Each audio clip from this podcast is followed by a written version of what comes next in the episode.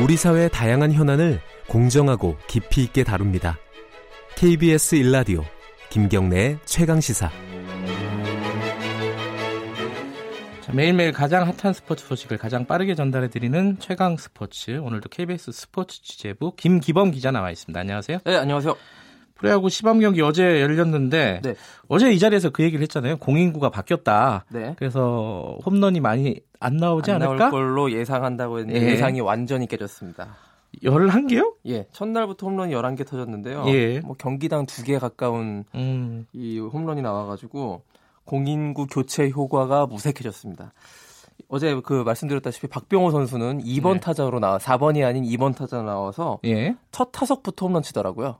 아, 첫 타석에 예. 이 공인구 바뀐 걸로 홈런 쳤는데 물론 이게 첫날만 보고 예. 공인구 효과가 없다라고 단정 지을 수는 없습니다. 너무 성급한 결론이고요. 예. 이 뭐 예를 들어서 투수들이 아직 몸이 덜 풀렸을 수도 있고. 네. 근데 이건 또 어떻게 따져보면 타자들도 몸이 안 풀렸을 가능성이 높은 게 시범 경기인데 네. 이렇게 따져보면은 좀.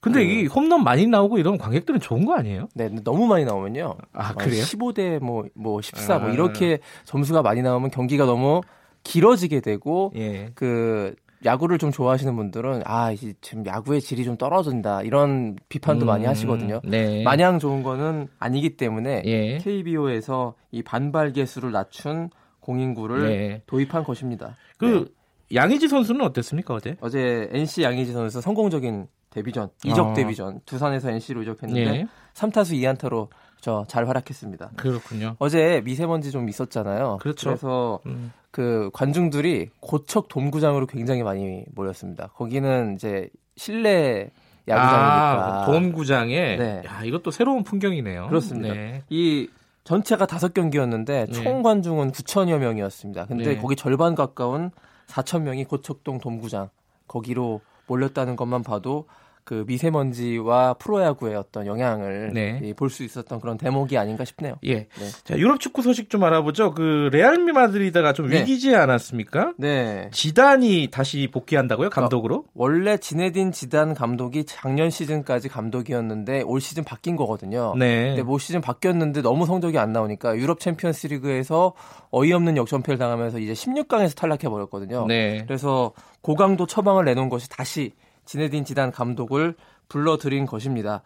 지단 감독이 레알 마드리드 감독하면서 챔피언스리그를 3년 연속 우승을 시켰거든요. 대단하네요. 대단한 네. 감독입니다. 그래서 네. 박수 칠 때 떠난 그 지단 감독을 다시 SOS 친 거고요. 떠나지도 못하는군요. 네, 지단 뭐 다 아시죠. 네. 뭐 현역 때 너무나 우아한 축구를 구사해서 프랑스를 월드컵 우승까지 이끌었던 약간 좀 천재 같은 느낌이죠. 네, 아, 정말 네. 축구를 멋있게 하는 선수였고요.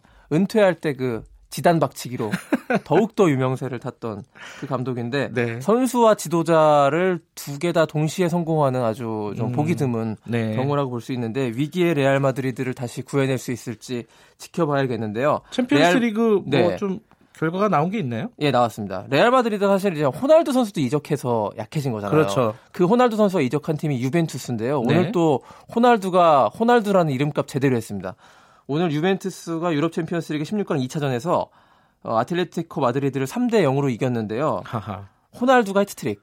예. 아, 헤트트릭이었어요? 네, 3골로 다 넣어가지고요. 야. 3대 0 해서 1차전 2대 0 졌다가 3대 0으로 뒤집어서 8강 진출에 성공했습니다. 역시 극적이라고 볼 수 있네요. 아, 그럼 극적인 승리였습니다. 네. 마지막 순간에 이제 호날두 선수가 또 그 페널티킥으로 네. 그 3대 0 마무리를 했기 때문에 네. 대단했고요. 맨체스터 시티라는 팀 네. EPL에 거기는 정말 강한 것 같습니다. 샬케 공사를 7대 0으로 이겼는데요. 2차전에. 야구 경기 같은데요. 네. 스코어가. 그러니까 제가 보기에는 네. 맨체스터 시티가 올 시즌 최강팀입니다. 유럽에서. 이 팀을 누가 잡을 수 있느냐. 바르셀로나냐 네. 아니면 유벤투스냐. 예. 이렇게 좀 좁혀지는 것 같습니다. 네. 자, 아시아 챔피언스 리그 시간이 얼마 없네요. 그럼 네. 뭐 결과만 간단하게 소개해 주시죠. 대구FC가 광저우 에버그란데한테 3대 1로 이겼는데요. 네. 굉장히 의미 있는 승리였습니다. 이 대구FC는 시민구단인데 전체 선수들의 몸값 다 합치니까 87억 원이에요. 네. 근데 광저우 에버그란데는 한 선수, 파울리뉴라는 선수 몸값만 485억 원입니다. 예. 다윗과 골리앗의 싸움에서 대구FC가 시민구단의 저력을 예. 보여줬습니다. 아, 이거 좀 네. 듣기 오랜만에. 네, 좋은 소식이죠. 반가운 소식이에요. 네. 고맙습니다. KBS 스포츠 취재부 김기범 기자였습니다. 일라디오 김경래 최강시사 1부는 여기까지 하고요. 2부에서는요, 고용노동부 이재갑 장관 인터뷰 예정되어 있습니다. 최근 노동현안 많죠? 자세히 좀 여쭤보겠습니다. 김경래 최강시사 잠시 후에 뉴스 듣고 돌아오겠습니다.